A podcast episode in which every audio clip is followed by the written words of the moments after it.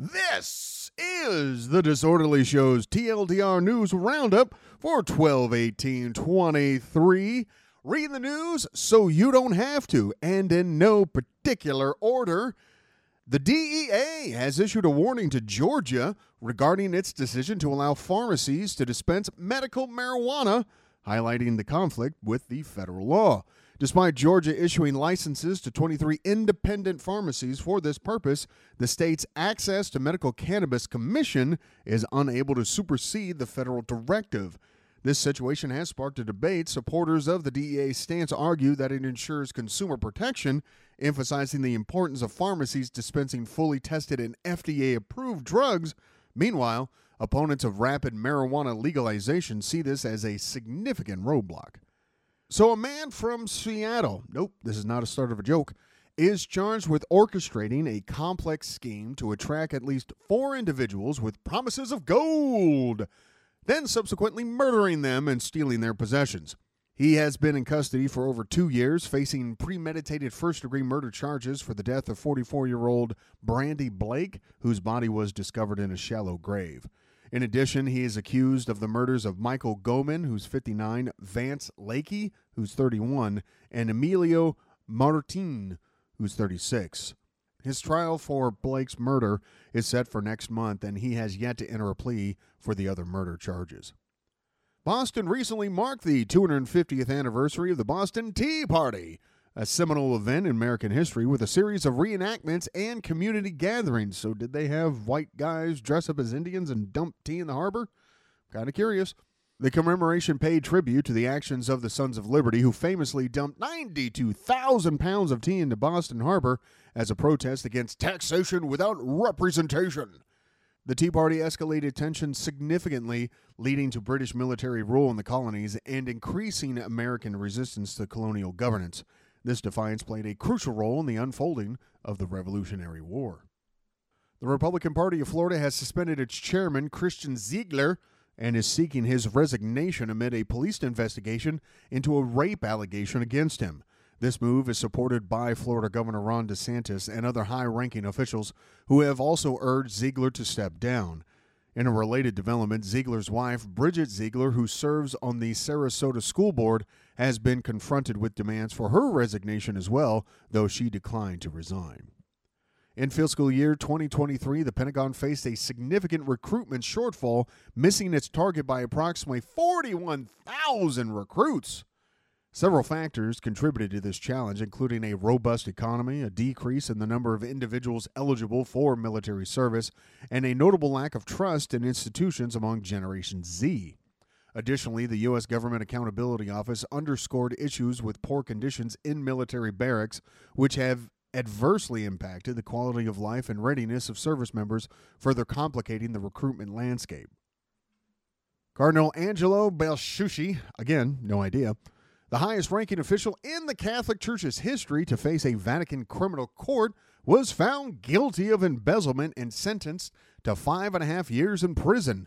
The prosecution's case revealed that Vatican Monsignors, again, no idea, and brokers engaged in defrauding the Holy See of tens of millions of euros through excessive fees and commissions and extorted 15 million euros in connection with a London property investment. I'm just wondering what did the Holy See charge? Because I thought church was free.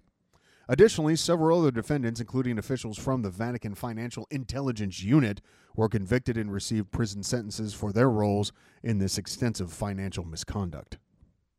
The Quaker Oats Company has initiated a nationwide recall of various granola bars and cereals across the United States, including all 50 of them and U.S. territories, due to the risk of salmonella contamination. The products involved in the recall encompass granola oats cereals and Quaker Chewy bars. Consumers in possession of these items are advised to discard them and contact the company's customer support for reimbursement.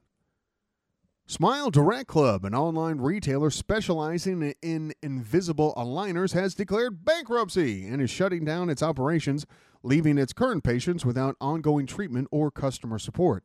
Despite the cessation of services, the company expects its customers to continue making payments, which has led to significant confusion and frustration among those affected. In light of this closure, patients are being advised to seek alternative treatment options by consulting with local dentist or orthodontist. Or, like, what was their other option? Those those are it.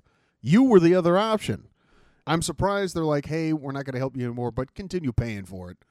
Huh.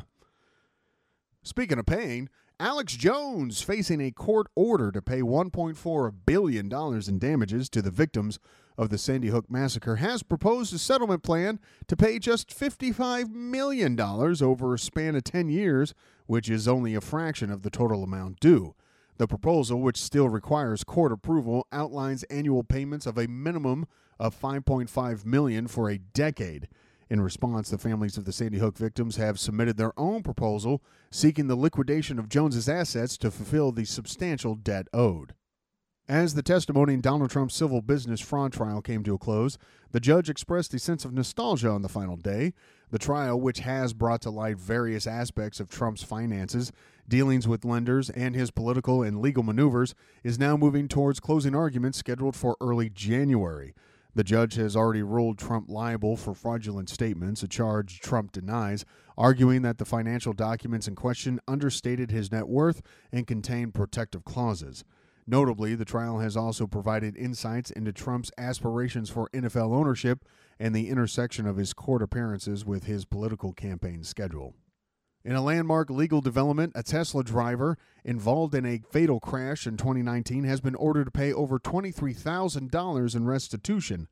The case is significant as it marks the first instance in the U.S. where felony charges were brought against the driver using a partially automated driving system. This follows a series of deadly crashes involving Tesla vehicles that have been investigated by the National Highway Traffic Safety Administration. The man, who pleaded no contest to vehicular manslaughter charges, has been sentenced to probation. Concurrently, Tesla faces a major recall of nearly all its vehicles sold in the U.S. And finally, Fort Jackson, South Carolina has experienced the unsettling occurrence of two drill sergeants being found dead within a span of less than two weeks. Staff Sergeant Zachary Melton, who was 30 from the 1st Battalion, 34th Infantry Regiment, was found deceased in his vehicle on base after failing to report for duty. This follows the earlier discovery of Staff Sergeant Alan Bertram, 34 from the 2nd Battalion, 13th Infantry Regiment, also found dead on base. The causes of death for both sergeants have not been disclosed by the Army, and the incidents are said to be unrelated with no evidence of foul play. The base is providing support to the affected units through military chaplains and behavioral health personnel. Fort Jackson is a key training center, graduating around 45,000 trainees annually. Being a drill sergeant is considered a demanding role, often involving long work hours, time away from family, and sleep deprivation. These intense conditions have been acknowledged in studies, with a significant percentage of drill sergeants experiencing depression, insomnia, and alcohol abuse. The findings highlight the extreme stress and mental health challenges faced by drill sergeants, with the Marine Corps also reporting high rates of mental health diagnosis and marital difficulties among its drill instructors. Not the greatest story to, to end on, but it's still the news, and you need to know about that. We're not going to shy away from the news, even if it's uh, hard to hear or especially this time of year, just uh, tragic. So for 12 18 23, this has been the Disorderly Show's TLDR News Roundup. We'll talk to you tomorrow.